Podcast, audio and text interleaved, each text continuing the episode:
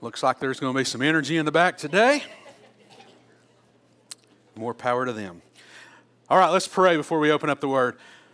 Father, as we dig into Scripture today and we see what you have for us today in this text, Lord, I pray that you open up truth to us, uh, that you open our hearts to your leading.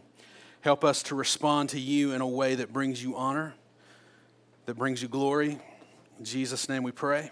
Amen. So there's a, a word that kind of goes around now called the goat. Y'all know what the goat means? What's the goat mean? Somebody shout it out. Now, it used to mean, like 20 years ago, if you were the goat, that means you're the reason the team lost. You're like the scapegoat, or you're the reason that your, your company's like doing terrible. You're the goat. But now it's the greatest of all time. Um, so let's play a little game. I get to walk out with y'all today, so it might creep you out a little bit if I'm out here in, in the audience. I need a microphone, actually. I'm still in a mic. What color you want me to get, Jonesy? Does the red work? All right, red works. We're going red. That's not on, so we're going to turn it on. All right, so uh, let's talk about what some of the goats are. What is the greatest song of all time? You're supposed to give an answer. How great thou art. How great thou art. See, Jesus juked you all because you all were all thinking like the Beatles or something different. How great thou art. Great song. Uh, greatest athlete of all time here, Bo. Michael Jordan. Hey, is this on? Yeah, it's on. Say it louder. Michael Jordan. Michael Jordan. If you said LeBron, I was going to kick you out of the church. So we're good there. What's the best movie of all time? We're good with a student here. Avengers. The Avengers. Incorrect, but not a bad choice. I would have went with the Shawshank Redemption, but you know, whatever. Let's see. I got some more on my list here. Uh, all right, let's just give you a choice. Uh, greatest of all time, Coke or Pepsi? Coke. Coke. All right. Amen. You're, you love Jesus. Coke or Pepsi? Coke. Coke. One more. Mountain Dew. Not a choice, but that's okay. The greatest of all time has become part of our regular vernacular. You see uh, that on lists all the time. Christy and I and the kids were in, at the Southern Baptist Convention in New Orleans, and while we were there, you know, we looked up what's the best restaurant in the area. So you find lists that tell you the best restaurants, lists that tell you the best movies. You see them on social media, you see it on TripAdvisor. Just Google it, you're going to get a list that someone has made without any sense to it at all, just things that they like. It's been said that the greatest book ever written is, oh, you good church people, uh, the Bible. And they say that because it is, well, even non Christians will say that there's some of the best stories that's ever been told in the Bible. Even if they don't believe it's true, they will agree that, that it, it tells some great stories and some great morals. But it's also the greatest selling book of all time. It's sold way more copies. I don't remember the stats of any other book in history, and sold even more than they can tell you because they didn't used to keep records of things like that. So, the Bible, the greatest book of all time, but do you all, I would assume, realize it's not a book, it's a collection of books. Everybody knows that? 66 different books in the Bible, written by different authors, inspired by the Holy Spirit, so we believe it to be the Word of God. So, the Bible, a collection of books, it's been said by scholars who are smarter than me that while the Bible is the greatest book of all time, the greatest book in the Bible is the book of Romans. We've been going through the book of Romans since I think it was early February. We're going to go through it for most of this year. And the book of Romans is the heart and soul of our faith. Not that it's the most important, but it kind of sums everything up in our faith in the book of Romans. So we're studying that because I believe that if we can understand the book of Romans, then you will be able to take a huge leap in your walk with Jesus. It's been said that the book of Romans is the greatest book in the Bible, but within the book of Romans, it has been said that the greatest chapter in the book of Romans is chapter 8. So, Romans, the heart and soul of the Bible, chapter 8 is the heart and soul of the book of Romans. And then, even on top of that, John Piper says that the greatest verse in all of the Bible, the heart and soul of chapter 8, which is the heart and soul of the book of Romans, which is the heart and soul of the Bible, is chapter 8, verse 1. And here's what chapter 8, verse 1 says There is therefore now no condemnation for those who are in Christ Jesus. Now, before we stepped away from Romans a couple of weeks ago and took a little break, we finished up Romans chapter 7. If you were here as we walked through Romans 7, I, I told you that we should be incredibly encouraged by especially that second half of Romans 7, because in that we see that we're not alone. You, you see that one of the, the greatest Christians of all time, the one who he'd be in the Hall of Fame, the Apostle Paul, wrote much of our New Testament, struggled with sin. In that, we see Paul saying, I keep doing things that I hate, and, and I can't do the things that I love in Christ. He struggled with temptation. So, we should be encouraged by the fact that it's not just us little Christians who, who struggle with daily sin. Even the great apostle Paul struggled with daily sin. But if that was encouraging, chapter 8 and verse 1 specifically of chapter 8 should be cause for the greatest celebration you've ever seen in your life. Last uh, October, one of the greatest days for us UT football fans happened. How many years had it been since we had beaten Alabama? Does anybody know? How many? 16?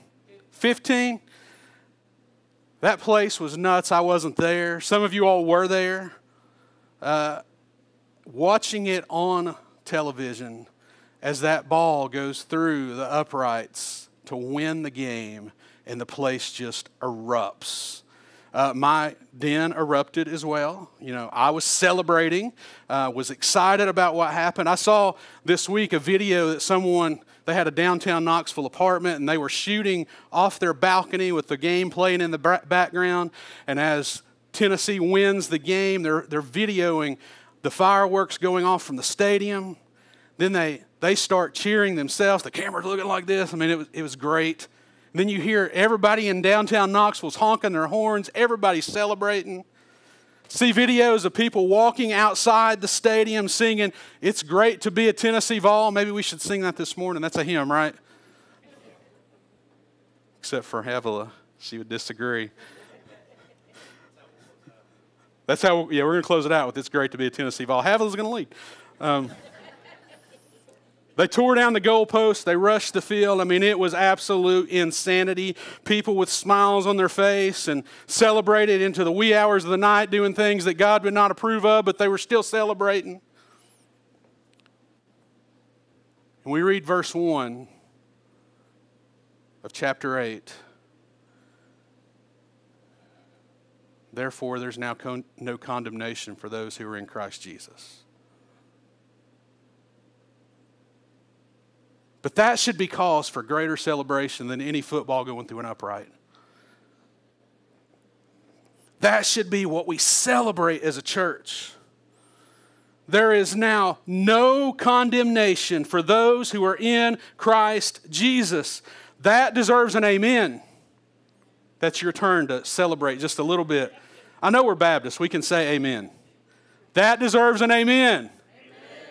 It's getting there. But most of us don't really believe it. We say it, but we don't really believe it.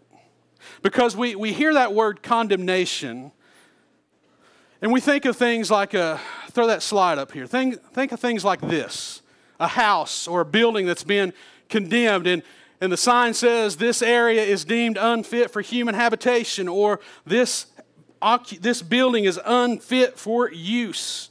And we think that that's what Paul's talking about. And we say, What do you mean there's no condemnation? I know how terrible I am. I know what I thought this morning or did last night. I know how I spoke to my wife or my kids or my friends. I know the tests that I cheated on in school tie. I, I know all of these. Yeah, I called you out. I know all of these things. So, how can you say there's no condemnation? I'm unfit to be used. I'm unfit to be a part of the kingdom. But that's not what Paul is talking about. As he talks about condemnation, he's talking about the legal standing of condemnation. It is to be condemned, to be found guilty, to be sentenced to death in hell. He says, You, if you're in Christ, you are not condemned. You are not sentenced. Most of us, we don't really believe it because we hear, I'm not worthy. Or you'll, you'll even say things, if I was to have a private conversation with you, many of you would say, if I ask you to do something in the church, but, but you don't know, I struggle with this. Or, or you don't know that I have this addiction. Or you don't know that my wife and I fight every single night. Or you don't know that I mishandle my finances. I can't serve in the church. I'm not good enough to serve in the church. You're right, I don't know. Doesn't matter. God knows. And God says, You are not condemned. The truth is, you will never be worthy, but Jesus is worthy. You are not condemned. He says, You must be in Christ Jesus, or all you have is condemnation. There is no hope. But Jesus is good enough, so I don't have to be good enough. He covered it. Now, that brings up the question. We've talked about this as we've gone through the book of Romans. So that means, I mean, I'm forgiven of sin, past sin, future sin, present sin. That sounds pretty cool. Um, I can do whatever I want, right? But that Paul argues against that. We've already gone through that section where he's arguing against that. Paul says absolutely not. That doesn't get us off the hook for our behavior. That means we are empowered to actually act like God's called us to act. Paul says no. And he's telling us all through the book of Romans what this means is that your hope is no longer based on anything that you do. It's all based on Jesus Christ and what he did on the cross. A lot of Christians, really every faith, and many Christians will teach you this, um, specifically to Christianity. Some denominations even teach this as their core doctrine. It's what you what Christ did for you. He died on the cross. Plus what you do in your life, and if those two things add up, then you get life with Christ in heaven for eternity. But Paul argues against that all through the New Testament. It's not A plus B equals C, it is if Christ did this, then I have accepted him as my Savior, doing nothing in and of myself. Because of what he did and because I have committed my life to him, I get eternity in heaven. See, it takes you totally out of the equation. It is not what you do. It is only the work of Christ. But how do we respond to that? And how do we live out what God has called us to do in our life if it's all about just what Jesus has accomplished? How do we walk in the faith? Only in the power of the Holy Spirit. We do not have the capability to accomplish any of this on our own. Only through the, the power of the Spirit can we live the life God has called us to live. In John chapter 16, Jesus said, Nevertheless, I tell you the truth, it is to your advantage that I go away, which I'm sure the disciples probably balked at at first.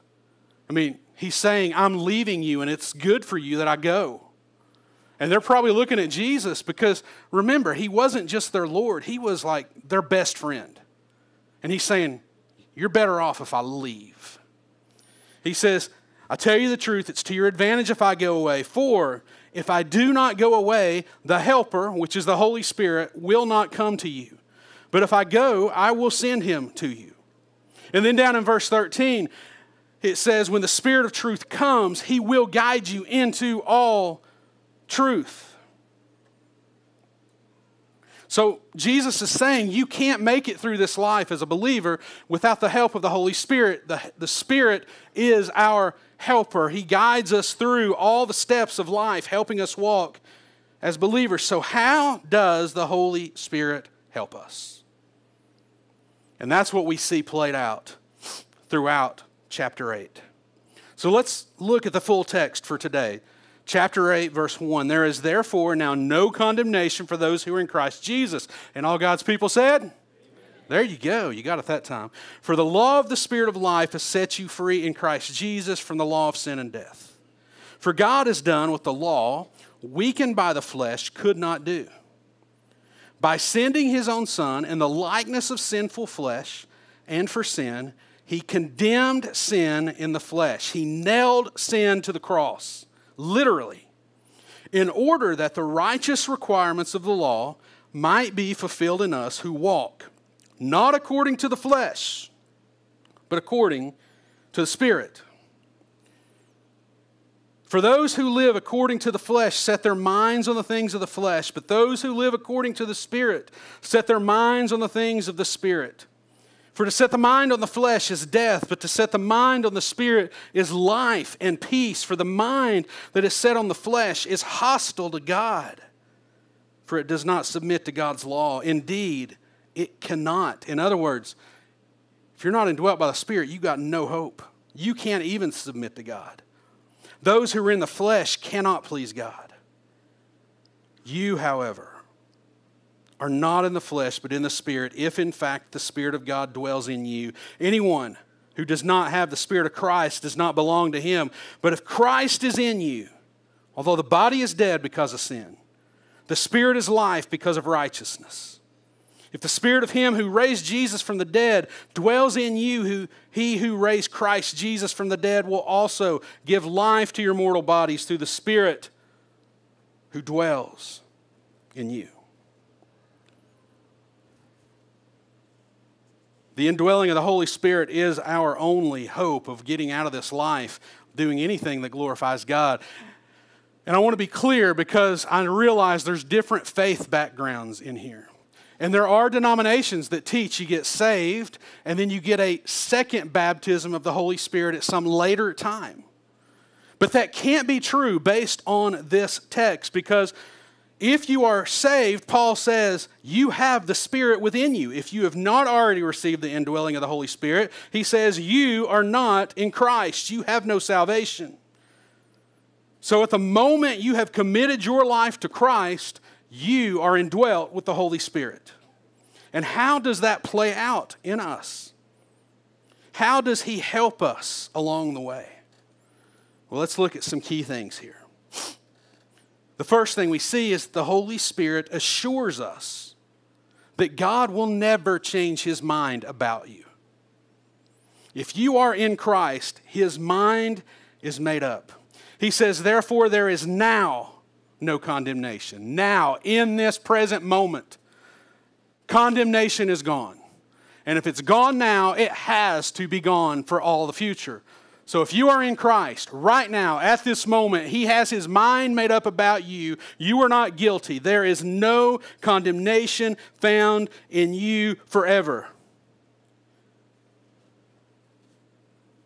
If you are in Christ, His mind is made up about you. You have been declared innocent. There is no guilt on you. You are unstained forever. When the Father looks on you, He doesn't relate to you, He doesn't see your sin and the terrible things you may have done this week. He sees the blood of His Son covering you. There is no condemnation in you. He sees the lamb that was sacrificed for you in his son. You are not worthy, but he is. And because if you're in Christ, you've been covered by that, that makes you worthy. Nothing that you've done. But how do we know that? It goes all the way back to the Old Testament. For example, we see in Psalm 103 He does not deal with us according to our sins, nor repay us according to our iniquities. Big amen there. For as high as the heavens are above the earth, so great is his steadfast love to, to, toward those who fear him, who are in Christ Jesus. As far as the east is from the west, so far does he remove our transgressions from us. Celebrate that. We should be ecstatic over that. That is good news. You're innocent not guilty. You are unstained. if you are in Christ Jesus. The verdict is in. He has already made up his mind about you. So, why do we continue to condemn ourselves? Why do we continue, continue to look at ourselves and say, well, I can't be used in any sort of ministry for God?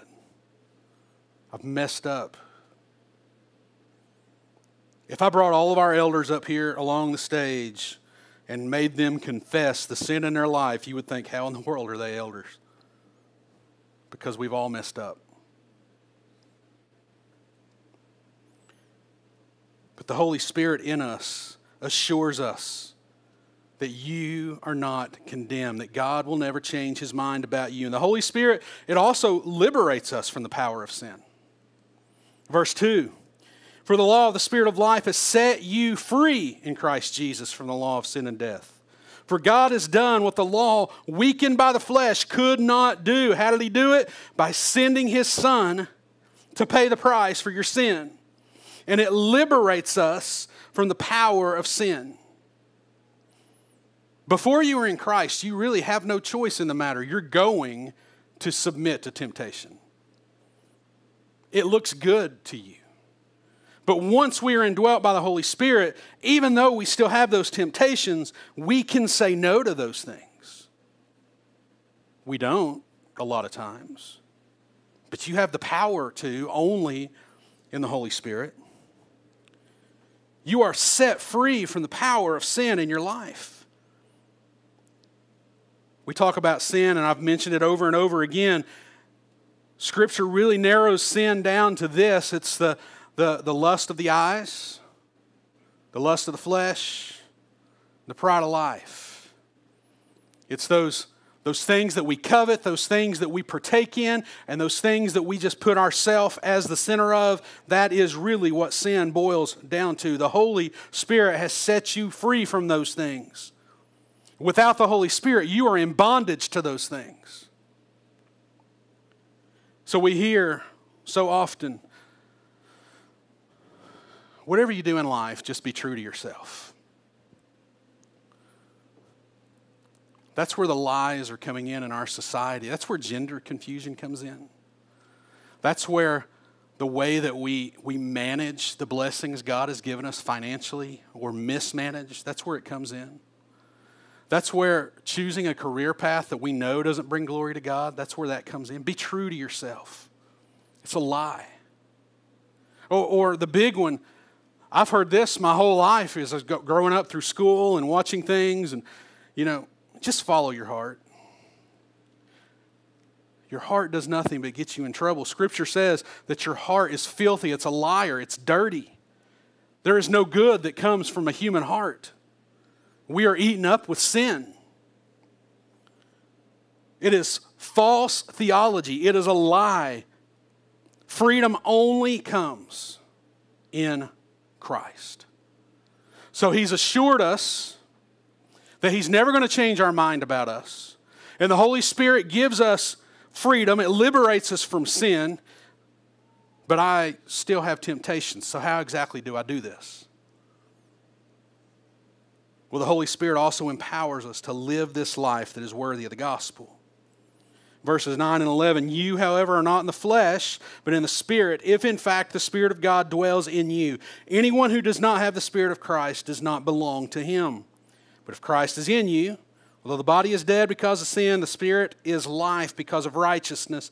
If the Spirit of Him who raised Jesus from the dead dwells in you, He who raised Christ from the dead will also give life to your mortal bodies through the Spirit who dwells in you. He is who gives you the power to live this life He's called you to. The Holy Spirit brings you life. Apart from the Spirit is only death.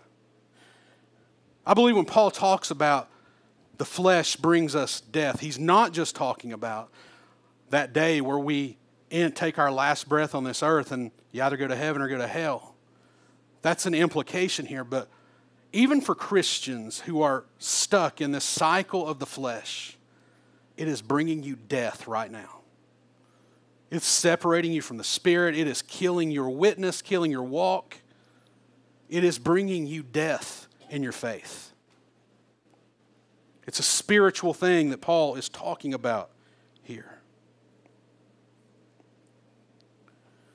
So, if the Holy Spirit does all of these things, and it's the Holy Spirit who empowers us, what in the world is my role in this? Does the Spirit just do it for me? No. He gives you the capability. And Paul says your role is to walk in the Spirit, according to the Spirit. You think about walking, that's really an interesting analogy that Paul uses here. Uh, Christy and I and the kids, as I told you, went to New Orleans two weeks ago. We drove to New Orleans. Anybody ever driven to New Orleans? That's a long way away driving through Mississippi. Did you know there's nothing in Mississippi, by the way? Like, pe- I didn't even see people in Mississippi. It was, anyways. So, Google Maps says to drive to uh, New Orleans is nine and a half hours. We've got two kids, so it's more like 12 hours. And that's making good time. I mean, that's only, you know, stopping, go pee, come back kind of thing. So we get there. It took us about 12 and a half hours to get there. So this week I was just playing around. I thought, I wonder how long it'd take to walk to New Orleans. So apparently, according to Google Maps, if you walk to New Orleans, now this is without stopping, this is just walking, 21 days. 12 hours to drive, or nine and a half if you don't have kids. 21 days to walk. Now, imagine you only walk half the day, because who's going to walk 24 hours a day for 21 straight days? It's probably going to take you like a month and a half to walk to New Orleans. Walking is a gradual thing, it's not just this overnight process. It is moving you from this destination to this destination, but it is doing so in one step at a time. You were here, now you are there. It is a gradual process. But it's really a cool analogy. I mean, just tell me if this isn't the coolest thing. Y'all watch me.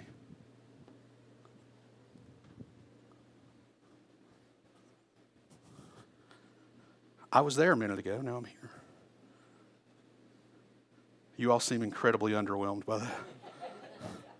I don't blame you, I would be too.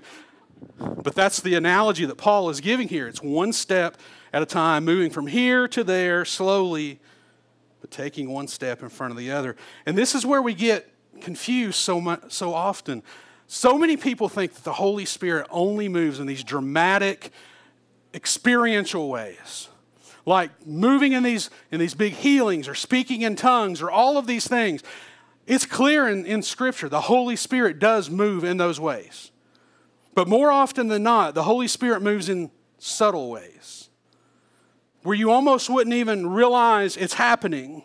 Slowly, the Holy Spirit is doing work in the background of your life. Small incremental steps. And you know what those small incremental steps do? They change your life. Those small incremental steps when you are struggling with a sin, say you're struggling today, I can't stop looking at pornography. So tomorrow I take a step and, and yeah, I got a little bit away from it. But it feels like it's still bearing down. But you continue in the Spirit, taking the step, and before you know it, you're here a year later and you say, Yeah, I still struggle with the sin, but a year ago I couldn't go a day without looking at it small, incremental steps change your life through the power of the Holy Spirit. How do we do it?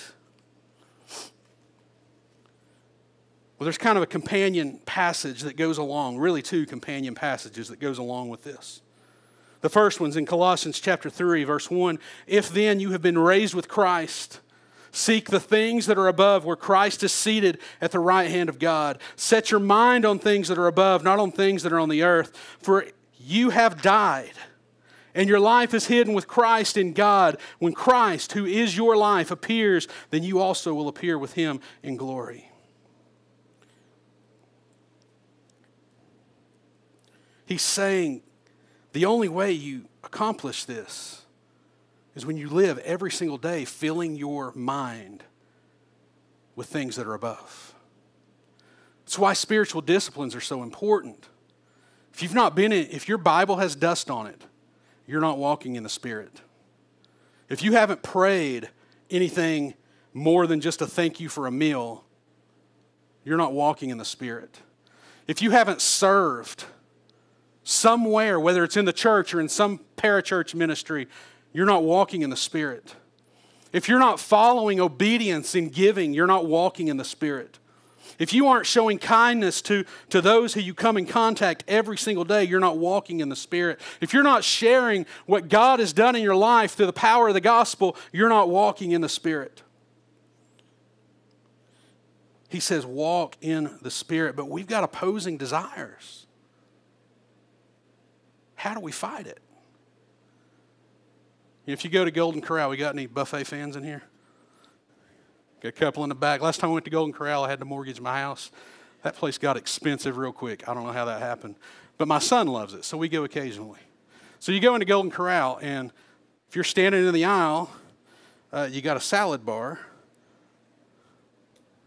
and then you got dessert. Now, I want to eat healthy. I, I want to to fight the things that I have done to my body and try to live a healthier life. So I want salad. I want it smothered in bacon, cheese, and ranch, but I still want salad. But that chocolate cake looks delicious. I want that too. More often than not, I have chosen the cake.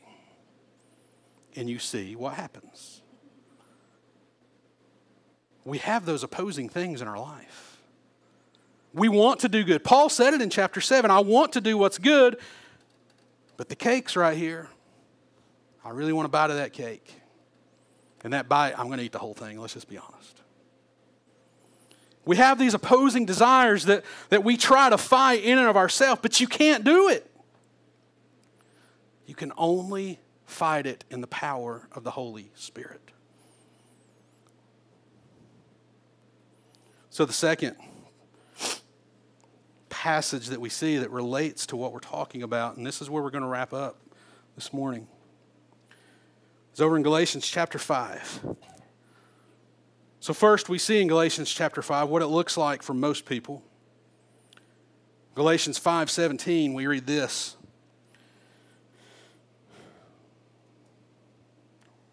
For the desires of the flesh are against the spirit and the desires of the spirit are against the flesh there's the two opposing forces it even says that for these are opposed to each other to help to keep you from doing the things you want to do. But if you are led by the Spirit, you're not under the law. Now, the works of the flesh are evident sexual immorality, impurity, sensuality. That's any sex outside of the biblical definition in marriage. That is the gender confusion that we see going on that is outside of the bounds of what Paul is saying here. That is looking at pornography. That is having an eye for someone who's not your spouse, or for some of you, even taking the step of giving in to those temptations. Then he continues idolatry, sorcery, idolatry, anything that you're putting above God as, uh, as an idol whether it's a career step or whether it's a, a hobby, if it's above God in your life, it could even be your family. It's an idol to you. Paul says that is evidence of the flesh. He says sorcery. Now, most of us are good there, right? We got any sorcerers in here? Back in the back? You're excommunicated from the church.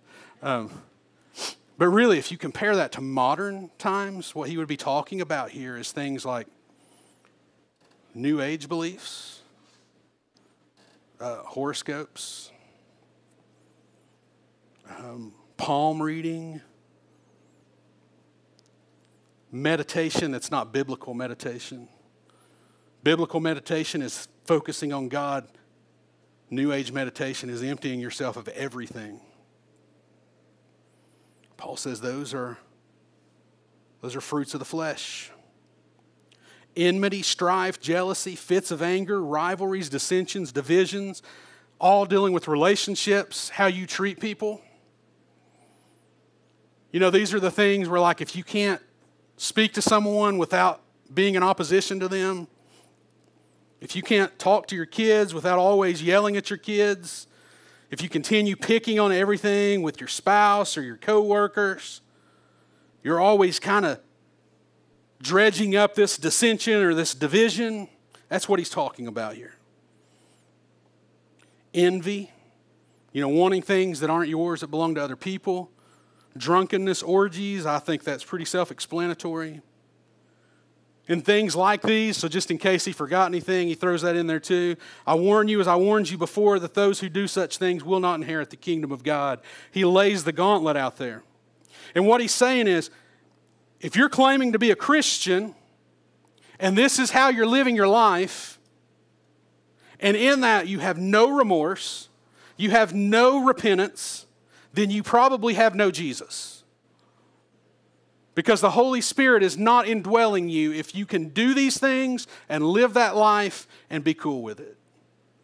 That is not to say we don't make mistakes down these paths sometimes.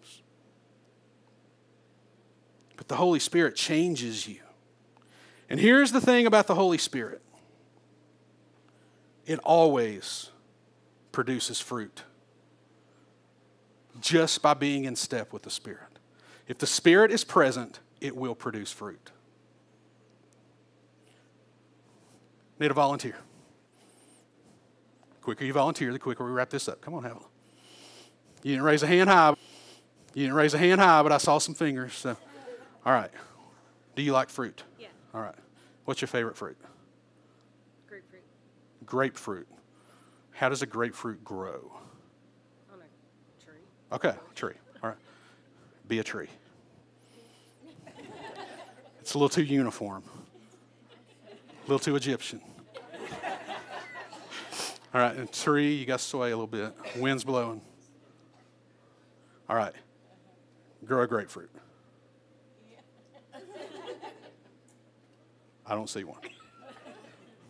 How long will it take? How long does it take a grapefruit to grow? Oh, I don't know. I don't either. A few months, maybe. Who knows? How long would it take you to grow one from your arm? Forever. How long would it take her to grow a grapefruit from her arm? Anybody? We got a never. She says forever, so she thinks it's possible. Apparently, When I get to heaven, maybe. yeah. Okay, you grab a seat. She she can't grow a grapefruit. Here here's the point. The Holy Spirit always produces fruit, but it's not your fruit. You can't grow it. Only the Holy Spirit can grow it. And if the Holy Spirit is not present, if you're not walking in step with the Spirit, you will not be producing true fruit of the Spirit. Verse 22. But the fruit of the Spirit, and, and to be clear, it's not the fruits of the Spirit. This is one fruit. This is how it plays out. These are all evident in the life of a believer who's walking in step with the Spirit love, joy, peace, patience, kindness, goodness, faithfulness, gentleness, self control. Then he says, Against such things there is no law. In other words, if that's you, no condemnation. Are the fruit of the Spirit evident in your life? Are you walking in step with the Spirit? And I'm not saying that we get all of that right all the time. I mean, we all struggle with some of that. Some of you are impatient. I can be impatient. Faithfulness, we struggle with that sometimes. Self control, that's the biggest part of it we struggle with. But those fruit will always be evident in your life if you're walking with the Spirit. But here's the thing if you're not, you're cut off from the Spirit. It's not that He's not indwelling you. If you're a believer, you're still indwelt by the Spirit. But you have cut off His power in your life if you refuse to walk in step with Him, seeking the things that are above and not the things of the flesh. So, what if the greatest, what if the greatest risk or the greatest consequence of your sin isn't the damage that it does to you or to a relationship or to your finances? What if the greatest consequence is being cut off from the Spirit of God? We will always have desires. But when you walk in the step of the Spirit, those slowly begin to fade. Being a youth pastor for 10 years, probably the greatest uh, thing that I counseled students on um, was pornography. And it wasn't just guys. I didn't counsel the girls on it, but there was a struggle even with girls with pornography where most people don't think it, but it, it's true today. But I saw it happen for those who would walk in the Spirit, who would commit to to diving into Scripture, to learning what they could, to being in communion with other believers, to worshiping in a group and to worshiping privately, to having prayer time. For those who made that choice, the desire began to fade for them. Not that it wasn't still there, but it wasn't so strong that they couldn't say no. And for those who just decided to keep doing things the way they did it, they're still struggling with pornography. And it's things like that. You've got to keep guarding yourself, keep walking in the Spirit, because the minute you don't, they come right back up. It is a slow burn process. We will always have desires, but they slowly fade. They lose power over your life because you actively pursue the things in the Spirit while at the same time running from temptation flee. And it doesn't happen overnight. That's why this passage ends. And it says this And those who belong to Christ Jesus have crucified the flesh with its passions and desires, meaning you have killed the flesh. You are killing sin in your life because it's going to kill you if you don't. But the example he uses here of crucifixion, we saw it literally in, Jesus Christ. But crucifixion's a little different than other forms of execution. When you kill somebody by electrocution, they die instantly. When they're before a firing squad, they typically die instantly. When they go through our modern way of doing it through lethal injection, it's usually pretty instantaneous. Crucifixion was slow. And whoever was on the cross would bleed out. It's disgusting to think about. For days slow, agonizing death. Paul is saying that's what we do to our flesh. We crucify it. It's going to be slow, it's going to take time to kill it. But we must if we want to walk in the Spirit. And it's filling your mind with the things that are above and not the things of this world. Whatever preoccupies your mind controls your life. Whatever you're dwelling on, even things that can be good, not necessarily sinful, it controls your life. I went through a time in my life where Tennessee football controlled my life. I'm not kidding. If Tennessee, well, I won't say if Tennessee, when Tennessee lost to Florida, it was like two weeks before I got over it. Now, Tennessee loses to Florida. Not anymore. We beat them last year. But, you know, typically Tennessee loses a game. Yeah, that night sucks. Tomorrow, I'm cool. It doesn't stick with me because it doesn't preoccupy me anymore. It's not what I am focused on anymore. Whatever preoccupies your mind controls your life.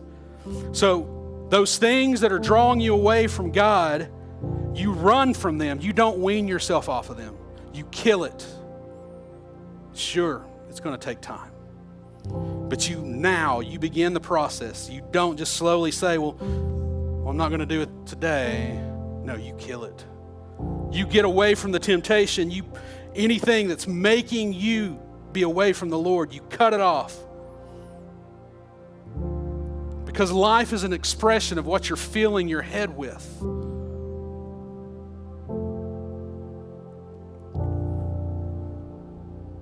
So I encourage you as you go about your week, dwell on the thought if you're in Christ, there is no condemnation for you. You are forgiven. You are unstained. You are not guilty.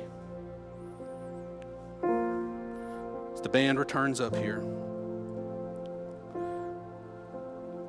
some of you, you're still preoccupied with self. You, you've committed your life to Christ, but you are still preoccupied with the things of this world because they do bring temporary pleasure. And your mind is focused on getting the next, or getting better, or taking the next step, or whatever it may be for you. You need to repent this morning. The Lord is calling you. Paul is clear. Push the things of the world out of your head, focus on the things of the Spirit. That doesn't mean you can't have nice things and enjoy things of the world. That means it cannot be what you're preoccupied with. And some of you, because I've been there, you are preoccupied with the things of the world. The Holy Spirit, you only give it access on Sunday mornings. Rest of the week, you're worried about everything in your life. You need to repent. So this morning, I call you. If you are a believer and God has spoken to you today and said, You are not walking in step with me, repent. Some of you, you need to take the first step to be committed to your life at Jesus at all. You've never experienced the indwelling of the Spirit. But He's calling you this morning. Would you submit to the leading of the Spirit in your life? If you would bow your heads. I know it was a long message today, but it's one of the most important sections of Scripture we're going to look at. If you're in Christ, you're not condemned, you're free, but you may, you may need to repent this morning. The altar's open. Some of you are in Christ, you've never been you've never followed in scriptural baptism. You need to submit to that leading of the Spirit. And some of you need to give your life to Jesus. If you don't know how to do it, it's really simple. Admit that you need Him, that He is who He says He is, that you're dead without Him. Commit your life to Him. Believe that He is the Savior, that He died on the cross for your sin. And then commit your life to following Him. Not just saying, Jesus, save me, saying, I am yours. I'll go where you want me to go. I'll do what you want me to do. I'm committed. You can do that right now. Just ask God those things. Confess to Him, admit who He is, commit your life to Him. I'm going to be up front. Jesse and Craig are both in the back if you want to talk to anyone. If you need to repent, lay it on the altar. Come up here. I will be happy to pray with you. Would you follow the Spirit's leading this morning? Father in heaven, I come to you as the pastor of this church, and I repent for the areas just in church leadership where we have followed our own ideas, our own desires, and our own preferences without being in step with the Spirit. So, God, forgive us. Forgive me. Forgive the leadership of this church. And God, I know there are people in here who right now they know that they're not in step with you. Lord, would you compel them to repentance? And for anyone in here who hasn't made that commitment to follow you, to commit their life to Jesus Christ as Lord, draw them out right now. It's in your name we pray. Amen. The altar's open. Move if the Lord's telling you to move. Don't quench the Spirit working in your life. Be bold.